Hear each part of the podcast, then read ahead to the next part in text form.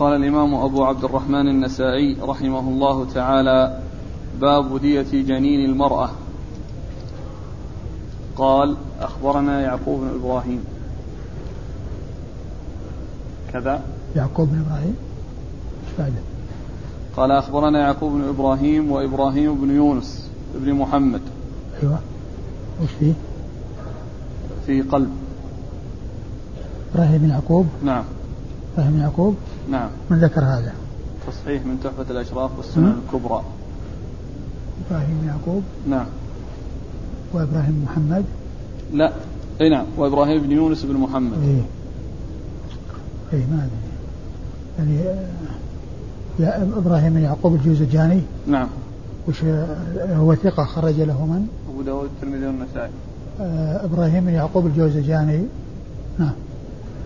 قال أخبرنا إبراهيم بن يعقوب وإبراهيم بن يونس بن محمد قال حدثنا عبيد الله بن موسى قال حدثنا يوسف بن صهيب عن عبد الله بن بريدة عن أبيه رضي الله عنه أن امرأة خذفت امرأة فأسقطت فجعل رسول الله صلى الله عليه وآله وسلم في ولدها خمسين شاة ونهى يومئذ عن الخذف.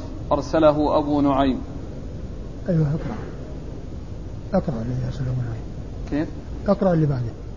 قال أخبرنا أحمد بن يحيى قال حدثنا أبو نعيم قال حدثنا يوسف بن صهيب قال حدثني عبد الله بن بريدة أن امرأة خذفت امرأة فأسقطت المخذوفة فرفع ذلك إلى النبي صلى الله عليه وآله وسلم فجعل عقل ولدها خمسمائة من الغر ونهى يومئذ عن الخذف. قال أبو عبد الرحمن هذا وهم وينبغي أن يكون أراد مئة من الغر. وقد روي النهي عن الخذف عن عبد الله بن بريدة عن عبد الله بن مغفل طيب اقرأ اللي بعده إيه؟ قال أخبرنا أحمد بن سليمان قال حدثنا يزيد قال أخبرنا كهمس عن عبد الله بن بريدة عن عبد الله بن مغفل رضي الله عنه أنه رأى رجلا يخذف فقال لا تخذف فإن نبي الله صلى الله عليه وآله وسلم كان ينهى عن الخذف أو يكره أو يكره الخذف شك كهمس. بسم الله الرحمن الرحيم، الحمد لله رب العالمين وصلى الله وسلم وبارك على عبده ورسوله نبينا محمد وعلى آله وأصحابه أجمعين. أما بعد يقول النسائي رحمه الله باب دية جنين المرأة. يعني إذا أسقط ميتا. باب دية جنين المرأة يعني إذا أسقط ميتا والمقصود أن فيه دية. وهذه الدية تورث عنه. وقد جاء في أحاديث متعددة. جاء في حديث عبد الله بن بريدة حديث ابن بريدة بن حصيب أنها خمسين من الغنم.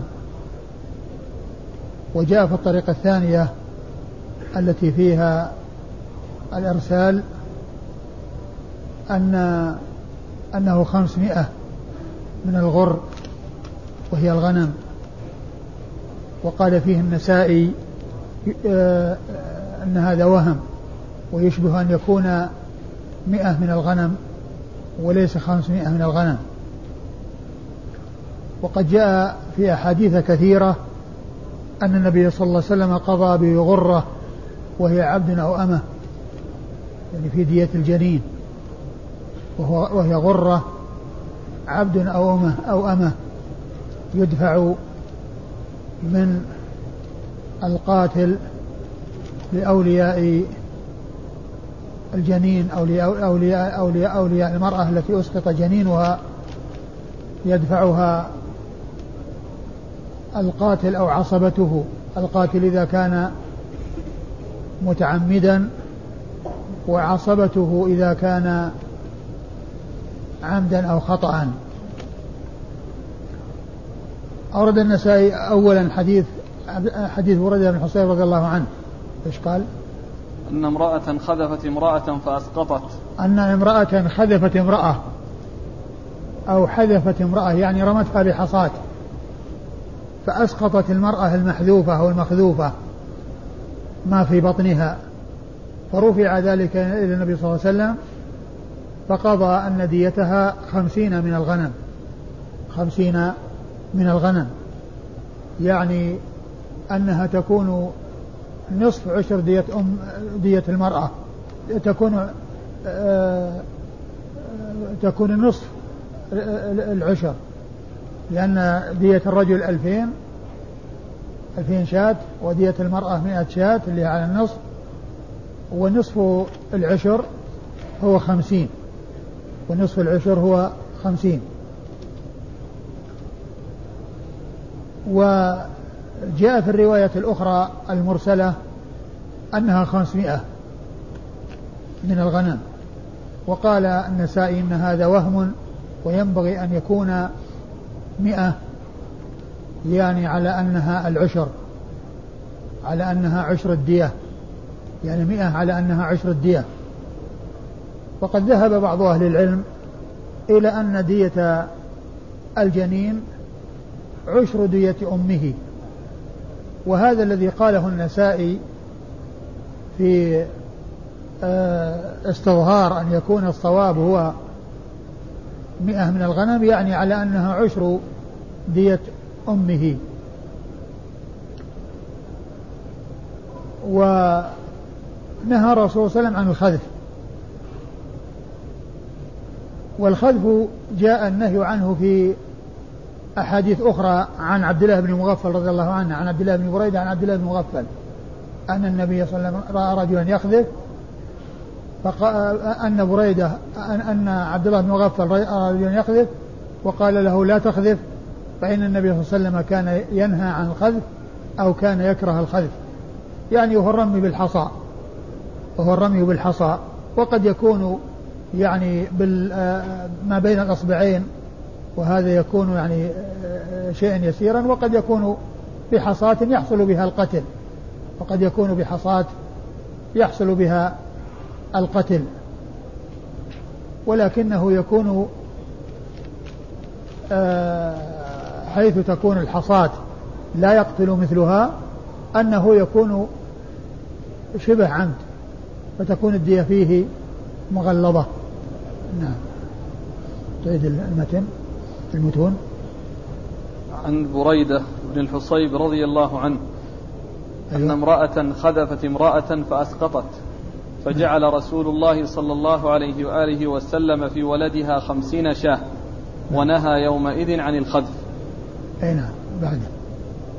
متن وعن وعن نعم. عبد الله بن بريدة أيوة. أن امرأة خذفت امرأة فأسقطت المخذوفة فرفع ذلك إلى النبي صلى الله عليه وآله وسلم فجعل عقل ولدها خمس خمسمائة من الغر ونهى يومئذ عن الخذف.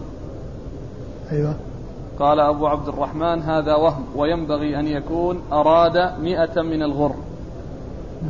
وعن عبد الله بن مغفل رضي الله عنه أنه رأى رجلا يخذف فقال لا تخذف فإن نبي الله صلى الله عليه وآله وسلم كان ينهى عن الخذف أو يكره الخذف. وهذا فيه أن عبد الله بن مغفل رضي الله عنه لما رأى الذي يخذف نهى عن الخذف وذكر له الدليل.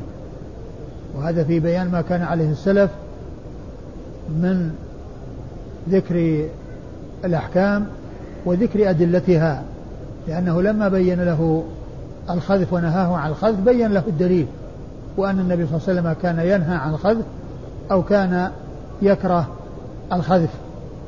نعم والأسانيد المسألة الآن وش الراجح فيها؟ شو فيه؟ دية الجنين. والله هي غرة. هي غرة. لا 500 لا تكون 500 وإنما هي غرة. ولكن هي إما أن تكون 100 وإما أن تكون 50 إما أن تكون إما إما 100 أو 50 100 على أنها عشر الدية. عشر دية أمه أو 50 على أنها يعني نصفها أو أنها لأن أن الأمر يختلف باختلاف باختلاف القيم و والشياه وأنها يعني تنقص القيمة وتزيد القيمة مثل ما مر بنا في الإبل أنها أحيانا ترتفع قيمتها وأحيانا تنقص قيمتها. نعم. قال أخبرنا إبراهيم بن يعقوب. إبراهيم بن يعقوب الجوزجاني ثقة أخرج حديثه أبو داود والترمذي والنسائي. نعم. أبو داود والترمذي والنسائي. وإبراهيم بن يونس بن محمد. وإبراهيم بن يونس بن محمد وهو صدوق نعم. أخرج النسائي. نعم. أخرج حديثه النسائي وحده. صدوق أخرج حديثه النسائي وحده. عن عبيد الله بن موسى. عن عبيد الله بن موسى وهو ثقة أخرجه أصحاب كتب الستة. عن يوسف بن صهيب. عن يوسف بن صهيب وهو ثقة أخرج أبو داود والترمذي والنسائي. وهو ثقة أخرج حديث أبو داود والترمذي والنسائي. عن عبد الله بن بريدة. عن عبد الله بن بريدة بن الحصيب الأسلمي وهو ثقة أخرج حديث أصحاب كتب الستة. عن أبيه عن أبيه بريدة بن الحصيب الأسلمي صاحب رسول الله صلى الله عليه وسلم رضي الله تعالى عنه وأرضاه وحديثه أخرجه أصحاب كتب الستة. ما حال هذا الإسناد؟ حاله المستقيم صحيح ما يشكل أقول حاله صحيح. ولا ي... طيب الآن المخالفة والمتن ويش؟ في إن فيه خمسين شاة. إيه. بس هذا هذا هو الذي هذا اللي فيه التنصيص على الخمسين. وأما ذاك ما في تنصيص على المئة وإنما في الخمسمائة وهي وهم. والنسائي استظهر أن تكون مئة بدل الخمسمائة. لا بس هذا يعني مستقيم يعني حتى المتن. والله يعني هو ما أعرف يعني عنه أقول ما أعرف لكن هذا هو الذي جاء في الحديث. أنها خمسين هنا وذاك هو الذي فيه وهم. فيصير يعني المسألة الآن مخير إما يدفع خمسين شاة وإما غرة. ما هو ما هو بالظاهر يعني ما هو مخير. يعني إذا حكم الحاكم بأنه يدفع كذا يدفعه سواء يكون يعني غرة أو يكون يعني خمسين أو يكون أكثر من ذلك. قال أخبرنا أحمد بن يحيى. يعني إذا كان من المئة المقصود بها العشر وأن أنها عشر الدية يعني وهي ديتها مئة من الغنم يعني منها عشرها مئة. عشرها مئة. لكن الحديث يعني هذا ما فيه مئة وإنما فيه خمسمائة والخمسمائة وهم. قال أخبرنا أحمد يعني معناه نصف دية أم نصف دية المرأة. لأن يعني إذا صار ديتها مئة ألف يصير يعني خمسمائة يعني نصف ديتها. وهو ليس نصف وإنما هو العشر أو أو أمة أو, أو, أو عبد. نعم. قال أخبرنا أحمد بن يحيى. أحمد بن يحيى هو الصوفي الكوفي وهو آه ثقة أخرج حديثه النسائي وحده. عن أبي نعيم. عن أبي نعيم الفضل بن دكين الكوفي وهو ثقة أخرجه أصحاب الكتب الستة. عن يوسف بن صهيب عن عبد الله بن بريدة. وقد مر ذكرهما والذي مر مرسل ليس بمتصل ليس بمرفوع لكنه روى عن أبيه ولكن اللفظ الذي آه، جاء متصلا هو الأول. نعم. قال أخبرنا أحمد بن سليمان. أحمد بن سليمان الرهاوي ثقة أخرج حديث النسائي وحده. عن يزيد. عن يزيد بن هارون الواسطي هو ثقة أخرجه أصحاب كتب الستة. عن كهمس. عن كهمس بن الحسن هو ثقة أخرجه أصحاب كتب الستة. عن عبد الله بن بريدة عن عبد الله بن مغفل. عن عبد الله بن بريدة مر ذكره عن عبد الله بن مغفل صاحب رسول الله صلى الله عليه وسلم وحديثه أخرجه أصحاب كتب الستة. قال أخبرنا قتيبة قال حدثنا حماد عن عمرو عن طاووس أن عمر رضي الله عنه استشار الناس في الجنين فقال حمل بن مالك رضي الله عنه قضى رسول الله صلى الله عليه وآله وسلم في الجنين غرة. قال طاووس إن الفرس غرة. ثم ورد النسائي حديث حمل ابن مالك أن عمر استشار الناس في أمر الجنين يعني الذي تس الذي آه، آه، يحصل جناية على أمه فيسقط ميتا بسبب هذه الجناية. وجاء في بعض الروايات إملاص المرأة. يعني كونها تسقط الولد بسبب جناية. فقال حمل بن مالك إن النبي صلى الله عليه وسلم قضى قضى نعم. قضى. رسول الله صلى الله عليه وسلم في الجنين غرة. قضى في الجنين غرة. يعني وهي عبد أو أمة. كما جاء ذلك مبينا في الروايات الأخرى. نعم. قال أخبرنا قتيبة. ومقصود استشار الناس يعني آه، عمر رضي الله عنه وأرضاه وكذلك آه، أصحاب رسول الله قبل عمر أبو أبي بكر رضي الله أبو بكر رضي الله تعالى عنه. كان الواحد منهم إذا مر به مسألة من مسائل ولا يعرف فيها شيء يعني عرض الموضوع على الناس حتى يعرف من عنده دليل في ذلك عن رسول الله صلى الله عليه وسلم. وليس المقصود أنه استشارهم في أن يعني يبدو رأي يبدو رأي. نعم يمكن إذا كان ما هناك دليل. يعني يعني يجتهدون ويبدون ما عندهم. لكن المقصود هو بيان ما هنالك من أدلة. إن كان هناك أدلة إن كان هناك دليل فإنه يبين. وهذا حصل في وقائع متعددة.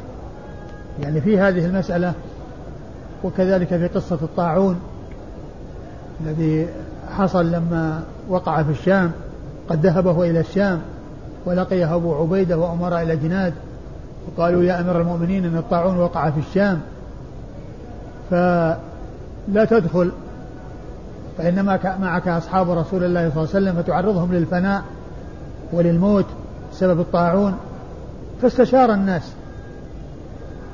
فقال ادعوا للمهاجرين ادعوا للإنصار ادعوا لمسلمة الفتح.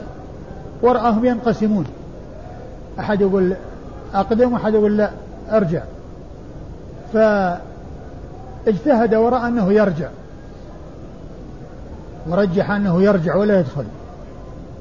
فقال له أبو عبيدة تفر من قدر الله يا أمير المؤمنين؟ قال لو غيرك قالها يا أبا عبيدة نفر من قدر الله إلى قدر الله.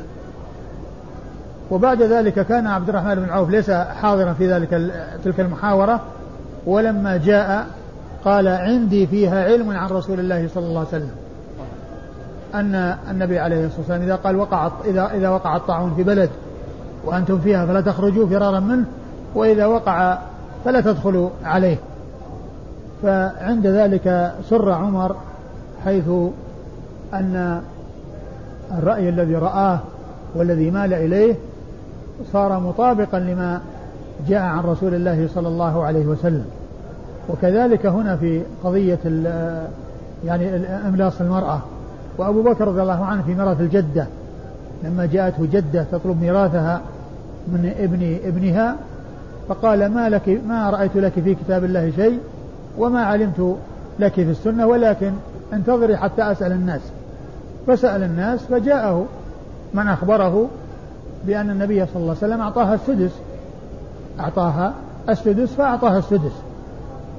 فعمر رضي الله عنه استشار الناس في إملاص المرأة فأخبر مالك آه، محمد بن مالك أن النبي صلى الله عليه وسلم قضى فيها بغرة.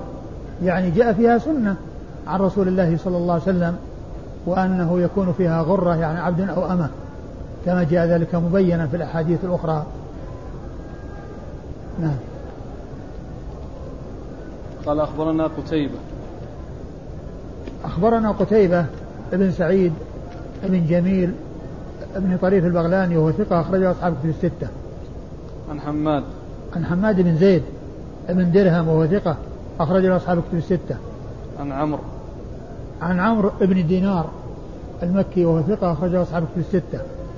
عن طاووس عن طاووس بن كيسان وهو ثقة أخرجه أصحاب كتب الستة. عن عمر عن نعم. عن عن حمل بن مالك. لا لا عن طاووس أن عمر استشار الناس في الجنين فقال حمل بن مالك. يعني عن عن حمل يعني عن طاووس عن حمل. وحمل آه، صحابي أخرج حديث أبو داود. والنسائي بن ماجه. أبو داود والنسائي بن ماجه. قال لكن سبق أن جاء سبق أن جاء في فيما مضى أن عمر نشد نشد آه، الناس في كذا إيش؟ سبق أن مر قبل أبواب عديدة.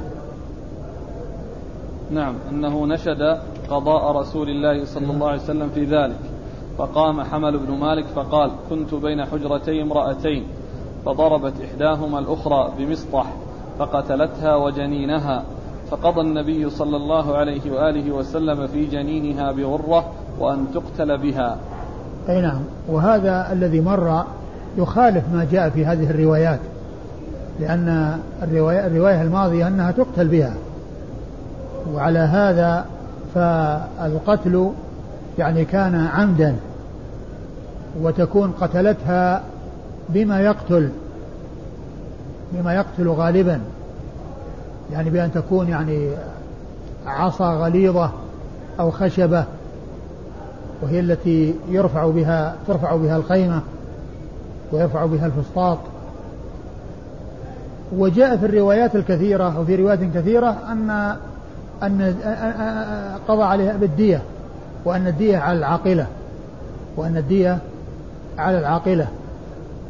قال يعني بعض أهل العلم يحتمل أن يكون أن تكون يعني آه قتلتها بما يقتل وأن القصاص واجب ولكنه صير إلى الدية.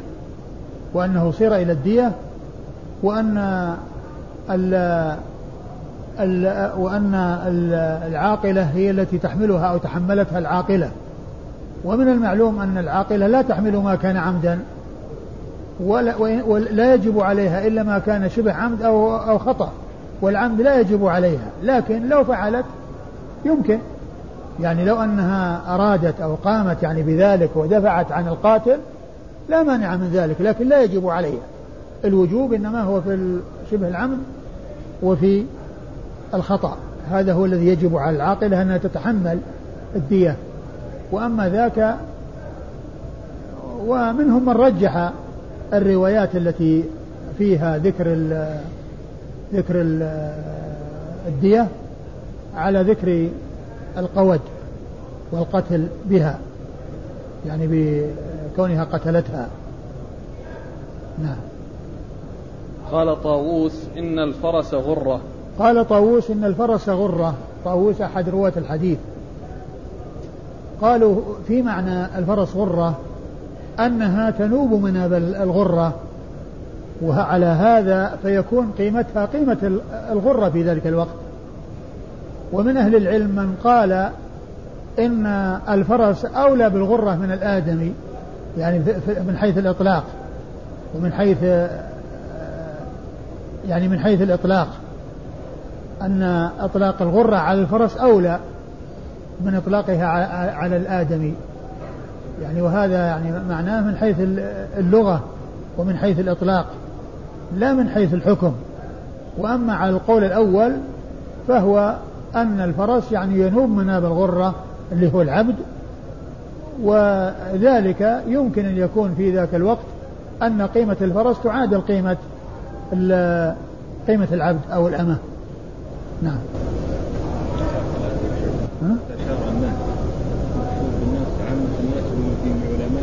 لا؟ لا لا لا لا استشار الناس يعني يعني أهل العلم طبعا. أهل العلم لأن أصحاب مشورة عمر وخاصته هم, هم أهل العلم. هذا عام مراد به الخصوص.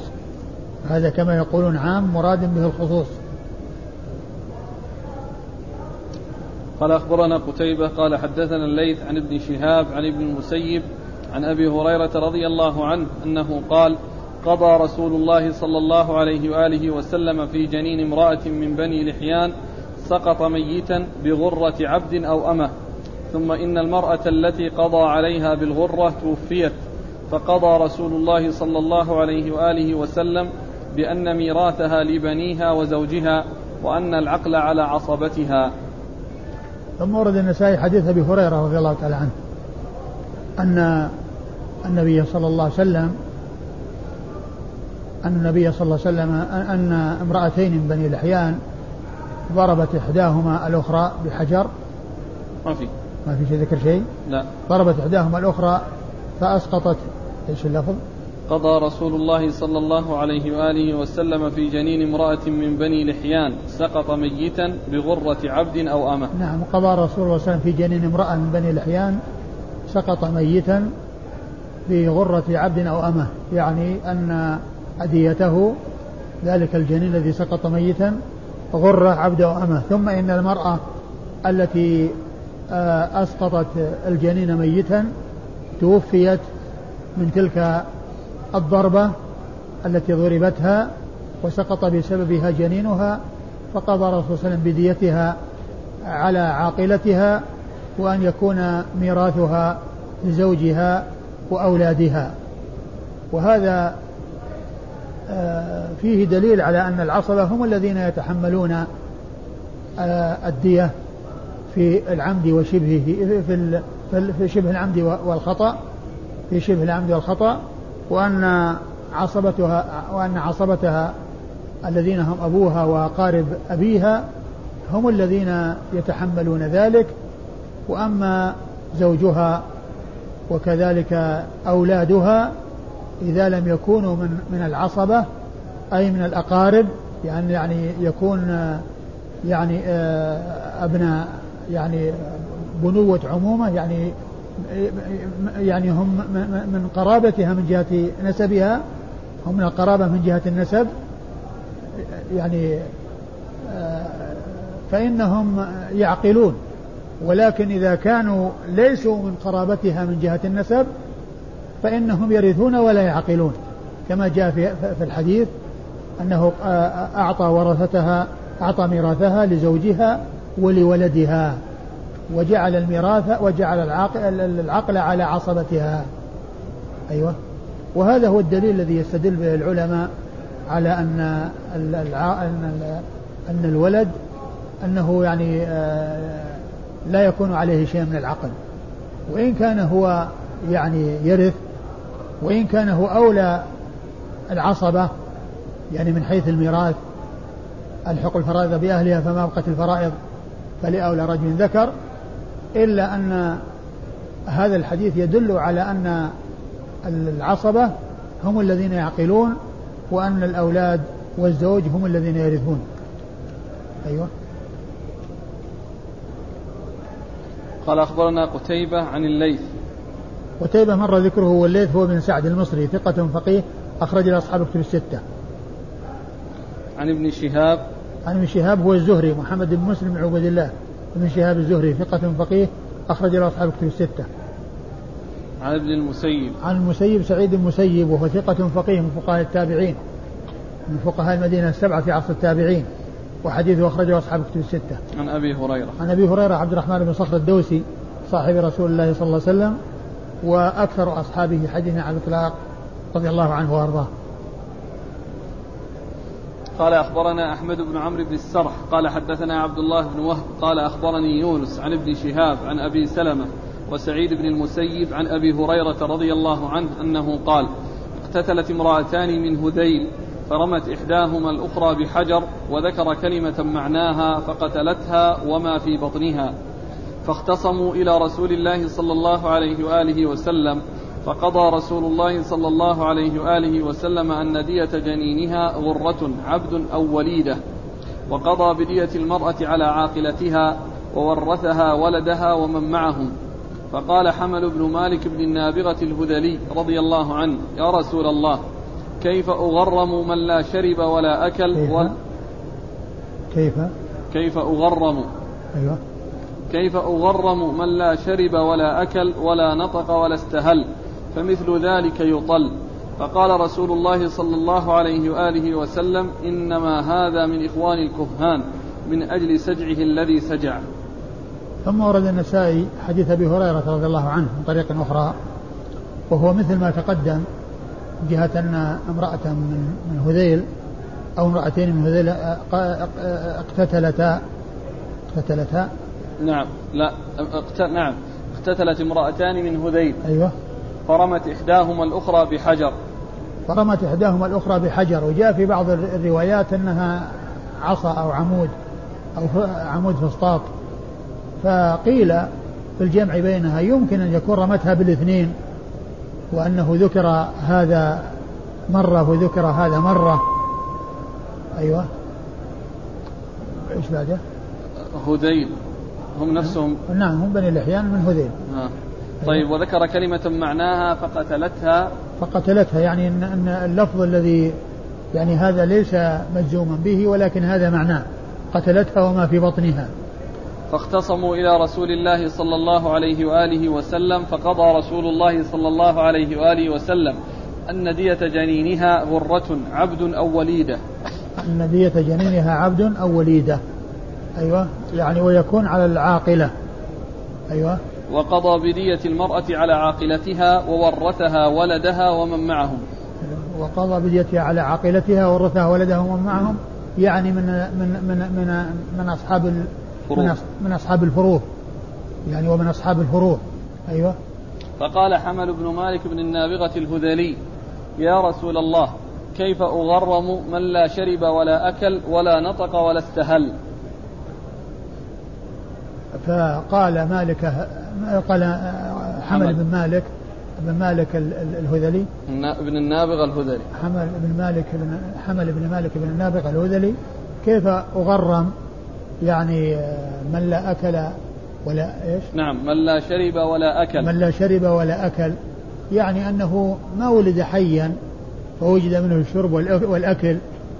يعني حتى يعني يغرم بهذه الغرامة. ولا نطق ولا استهل. يعني ما تكلم ولا استهل. يعني ما صرخ ما صاح عند الولادة. يعني فيكون حيا. قال فمثل ذلك يطل. يعني يعني ما يستحق ما يستحق شيئا.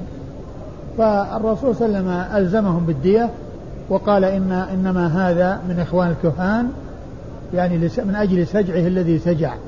لأن هذا هو الغالب على الكهان أنهم يأتون بالكلام المسجوع. وفي هذا وفي هذا دليل على أن السجع إذا كان متكلفا أنه غير سائغ. وأما إذا جاء يعني آه، سجية أو جاء من غير تكلف فإنه لا بأس به. وقد جاء في كلام الرسول صلى الله عليه وسلم شيء من ذلك يعني من الكلام الذي هو على على على هذا لكنه من غير تكلف وإنما هذا من فصاحته وبلاغته. فكذلك بعض الناس إذا كان كلامه يعني يأتي هكذا يعني آه اتفاقا بدون تكلف فإنه لا يكون مذموما وإنما الذي يكون مذموما هو ما كان من التكلف أو ما كان يعني آه متابعا فيه ما كان عند الكهان من أجل آه من كونهم يعني آه، يأتون بالسجع ويتكلفونه أيوة. قال أخبرنا أحمد بن عمرو بن السرح. أحمد بن عمرو بن السرح المصري ثقة أخرج حديث مسلم وأبو داود والترمذي والنسائي. أبو داود أبو داود. أبو داود والنسائي أبو داود. أبو داود والنسائي مسلم وأبو داود والنسائي وابن ماجه مسلم وأبو داود والنسائي وابن ماجه عبد الله بن وهب عن عبد الله بن عبد الله بن وهب المصري ثقة فقيه أخرجه أصحاب الكتب الستة. عن يونس. عن يونس بن يزيد الأيلي ثم المصري وهو ثقة أخرجه أصحاب الكتب الستة. عن ابن شهاب عن أبي سلمة. عن ابن شهاب مر ذكره أبي سلمة هو بن عبد الرحمن بن عوف وهو ثقة فقيه من فقهاء المدينة السبعة في عصر التابعين على أحد الأقوال الثلاثة في السابع منهم. وسعيد بن المسيب وسعيد عن المسيب عن أبي هريرة وقد مر ذكرهما. نعم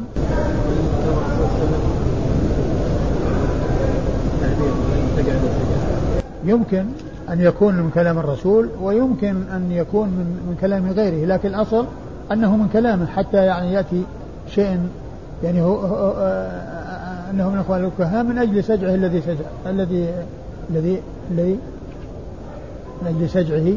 الذي سجع. الذي سجع. يعني يحتمل أن يكون من كلام الرسول وأن يكون من كلام غيره. إنما هو من أخوان الكهان من أجل سجعه. نعم.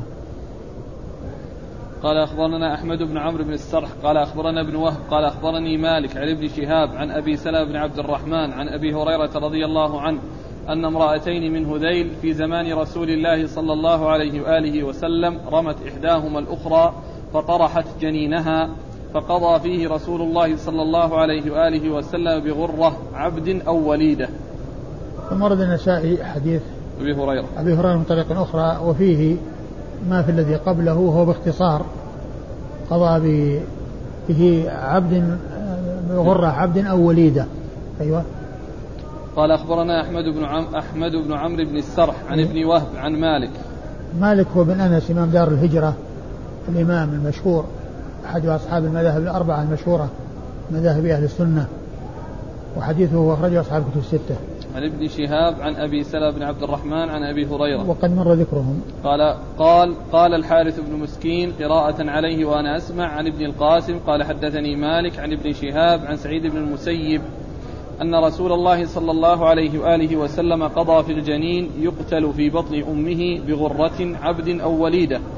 فقال الذي قضى عليه كيف أغرم من لا شرب ولا أكل ولا استهل ولا نطق فمثل ذلك يطل. فقال رسول الله صلى الله عليه وآله وسلم إنما هذا من الكهان. ثم ورد النسائي الحديث ولكنه مرسل طريق سعيد المسيب وهو مثل الذي قبله. قال قال الحارث بن مسكين قراءة عليه وأنا أسمع. الحارث بن مسكين ثقة أخرج حديث أبو داود والنسائي. عن ابن القاسم. عن ابن القاسم عبد الرحمن عبد الرحمن بن القاسم. ثقة أخرج حديث البخاري وأبو داود في المراسيل والنسائي. عن مالك عن ابن شهاب عن سعيد بن المسيب. وقد مر ذكرهم. ها؟ يعني يعني تشبيه. يعني مو بكاهن ولكنه يعني تشبيه بهم في السجع كما بينت في الرواية الأخرى.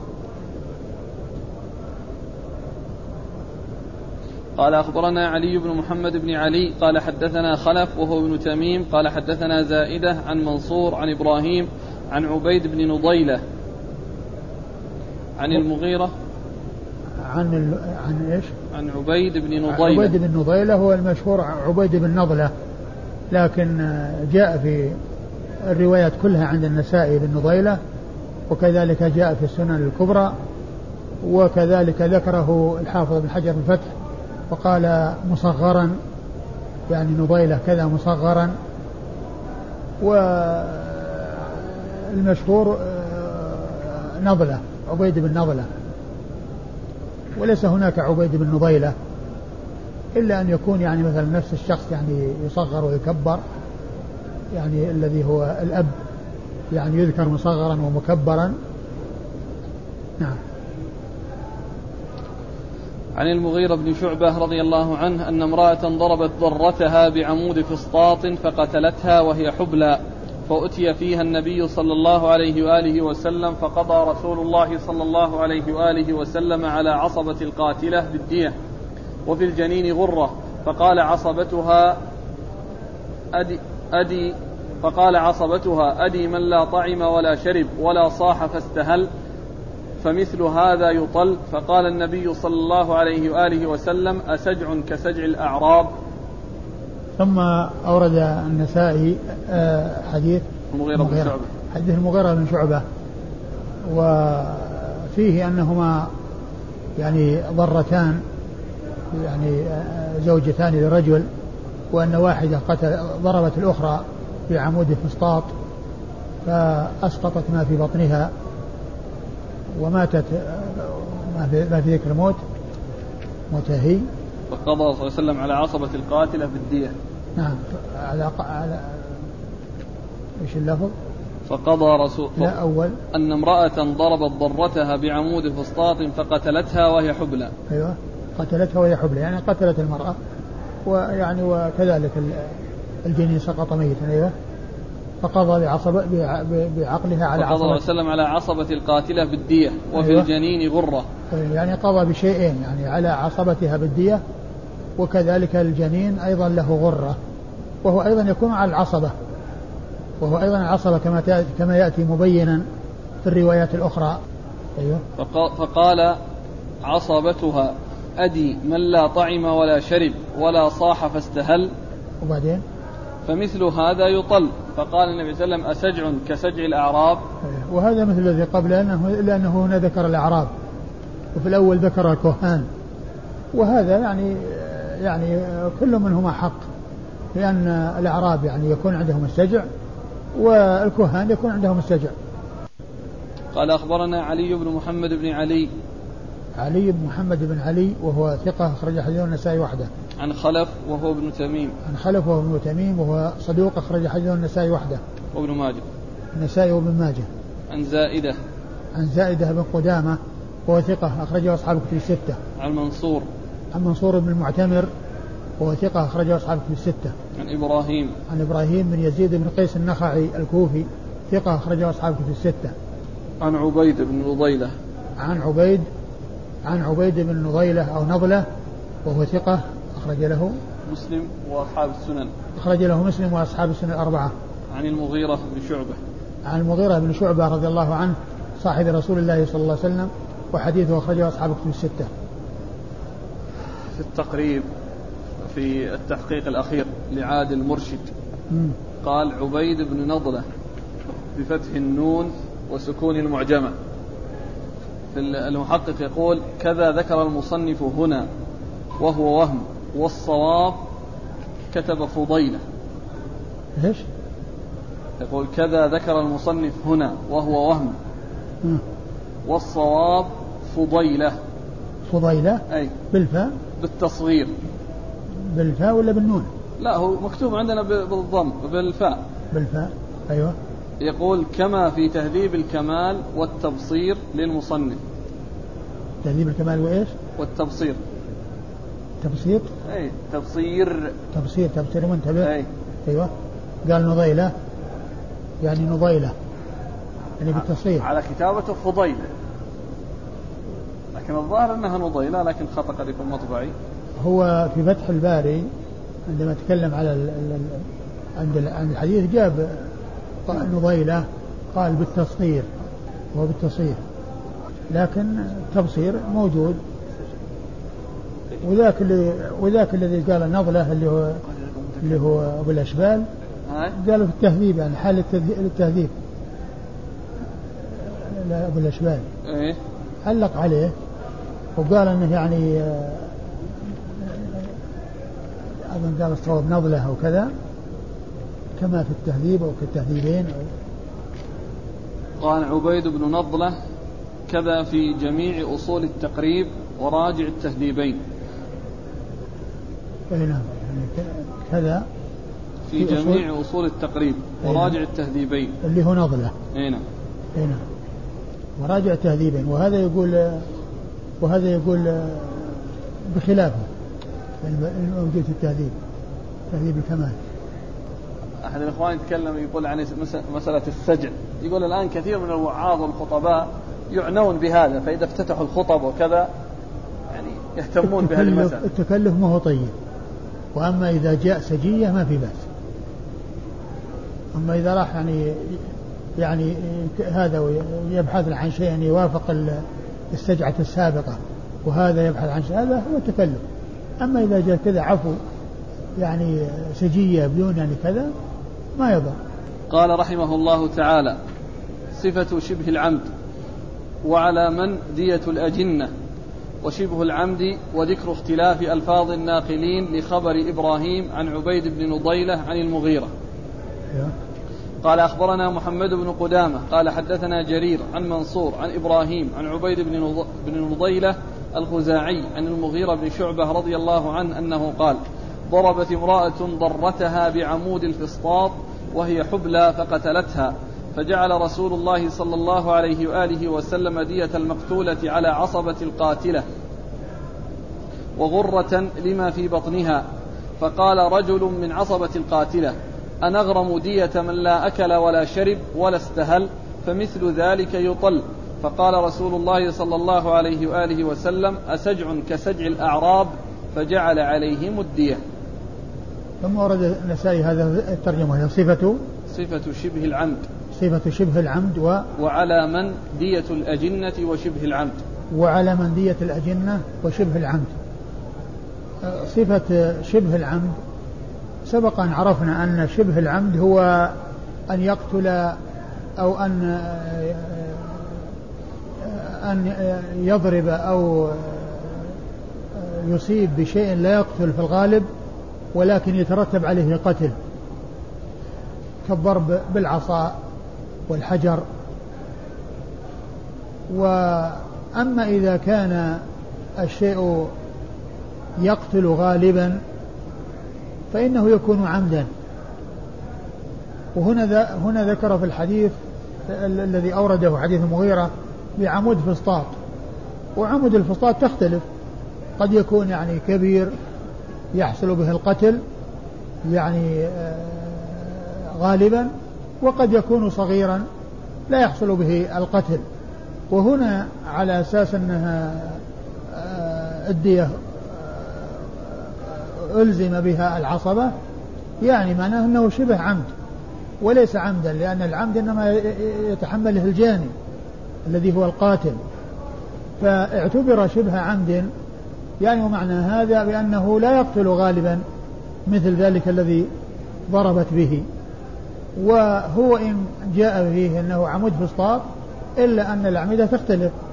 فقد يكون ضخما كبيرا بضربة واحدة يعني يقضي عليه وقد يكون عصا أو قريب من العصا فلا يقتل غالبا. وهذا هو المعتبر في شبه العمد أنه يضربه أو يصيبه بما لا يقتل غالبا ولكنه يترتب على ذلك القتل. فصار متعمدا الضرب لكن بما لا يقتل غالبا. هذا هو شبه العمد. هذه صفته. وعلى من تجب الدية فيه يعني في شبه العمد وكذلك الغرة. سيأتي في الأحاديث أنها تجب على العاقلة. هذا وهذا كلها تجب على العاقلة. أيوه. ذكر حديث المغيرة بن شعبة. أيوه. ضربت امرأة ضرتها بعمود الفسطاط وهي حبلى فقتلتها. فجعل رسول الله صلى الله عليه وآله وسلم دية المقتولة على عصبة القاتلة. أيوه. وغرة لما في بطنها.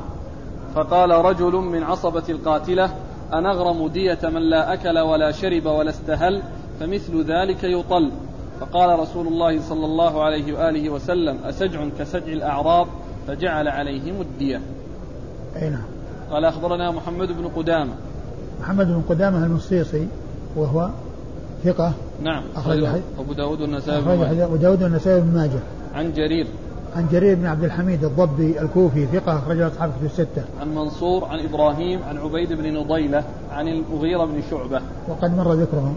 قال أخبرنا محمد بن بشار قال حدثنا عبد الرحمن قال حدثنا سفيان عن منصور عن إبراهيم عن عبيد بن نضيلة عن المغيرة بن شعبة رضي الله عنه أن ضرتين ضربت إحداهما الأخرى بعمود فسطاط فقتلتها فقضى رسول الله صلى الله عليه وآله وسلم بالدية على عصبة القاتلة وقضى لما في بطنها بغرة فقال الأعرابي تغرمني من لا أكل ولا شرب ولا صاح فاستهل فمثل ذلك يطل. فقال سجع كسجع الجاهلية وقضى لما في بطنها بغرة. ثم ورد النسائي حديث المغيرة بن شعبة من طريق أخرى وهو مثل ما تقدم. في الإسناد قال أخبرنا محمد بن بشار. محمد بن بشار هو الملقب بن دار ثقة أخرجه أصحاب الكتب الستة وهو شيخ لأصحاب الكتب الستة. عن عبد الرحمن. عبد الرحمن بن مهدي البصري ثقة أخرجه أصحاب الكتب الستة. عن سفيان. سفيان هو الثوري سفيان بن سعيد المسروق الثوري ثقة فقيه أخرجه أصحاب الكتب الستة. منصور عن إبراهيم عن عبيد بن فضيلة عن المغيرة. وقد مر ذكرهم. قال أخبرنا علي بن سعيد بن مسروق قال حدثنا يحيى بن أبي زائدة عن إسرائيل عن منصور عن إبراهيم عن عبيد بن نضيلة عن المغيرة بن شعبة رضي الله عنه أنه قال ضربت امرأة من بني لحيان ضرتها بعمود الفسطاط فقتلتها وكان, وكان بالمقتولة حمل فقضى رسول الله صلى الله عليه وآله وسلم على عصبة القاتلة بالدية ولما في بطنها بغرة. ثم ورد النسائي حديث المغيرة بن شعبة من طريق أخرى وهو مثل ما تقدم والإسناد؟ قال أخبرنا علي بن سعيد بن مسروق. علي بن سعيد المسروق وهو صدوق أخرج حديثه أبو داود النسائي الترمذي والنسائي. الترمذي والنسائي. عن يحيى بن أبي زائدة. عن يحيى بن أبي زائدة ثقة أخرجه أصحاب كتب الستة. عن إسرائيل. عن إسرائيل بن يونس بن أبي إسحاق وهو ثقة. أخرجه أصحاب كتب الستة. عن منصور عن إبراهيم عن عبيد عن المغيرة. وقد مر ذكرهم.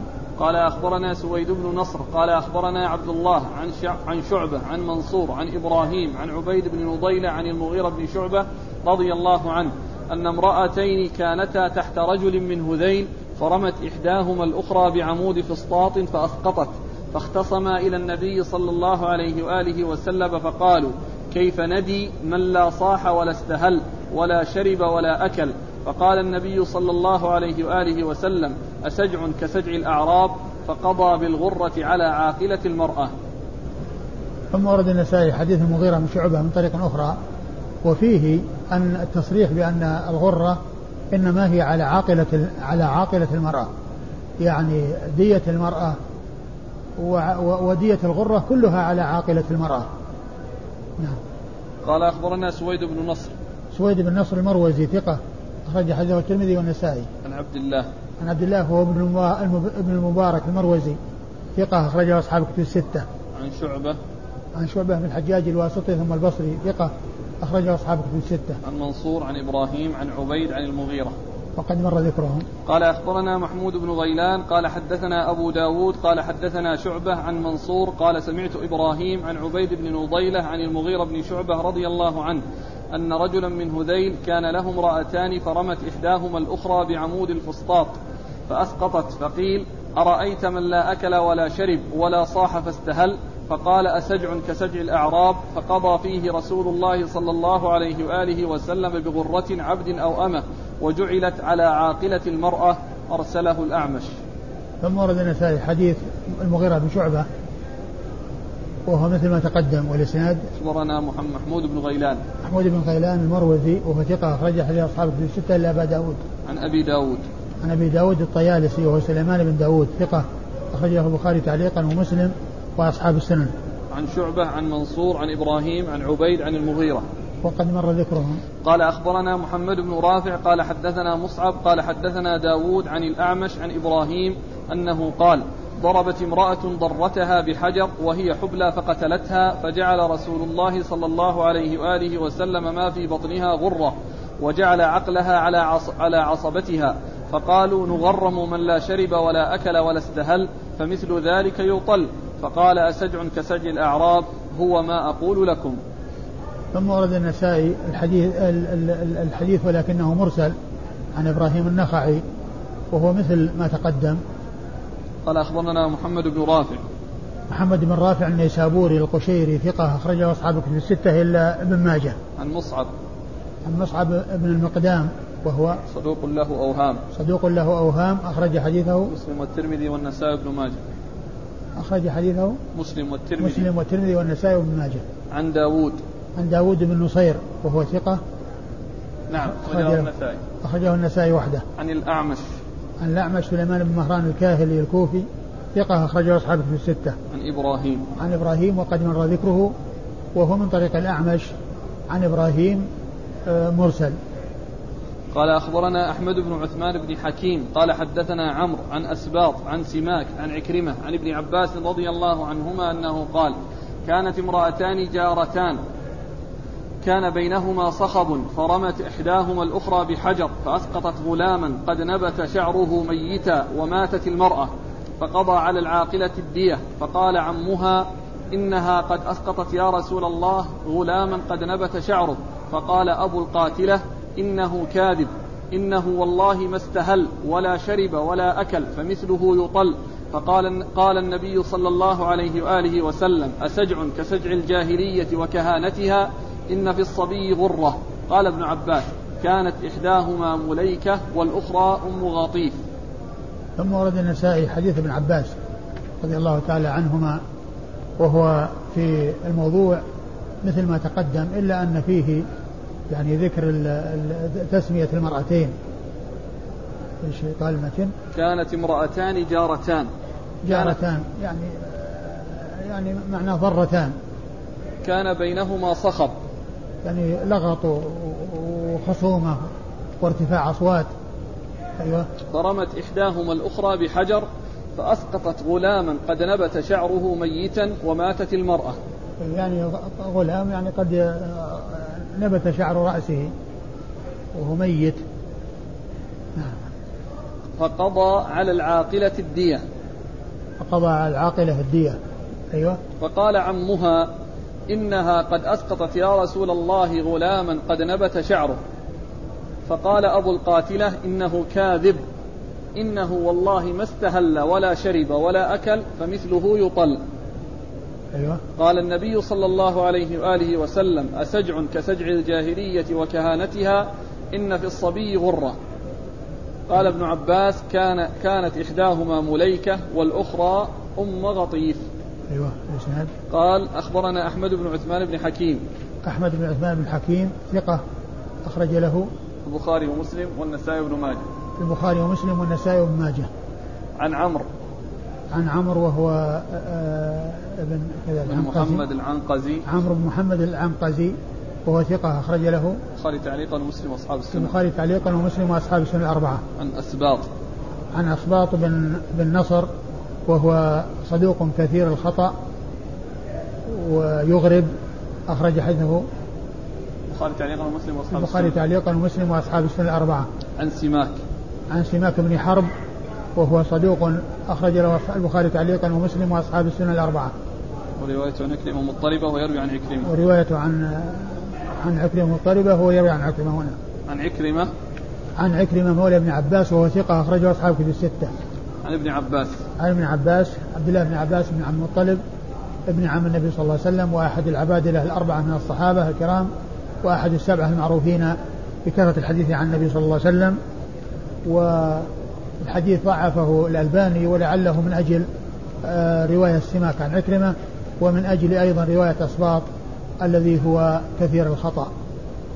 والله تعالى أعلم وصلى الله وسلم وبارك على عبده ورسوله نبينا محمد وعلى آله وأصحابه أجمعين.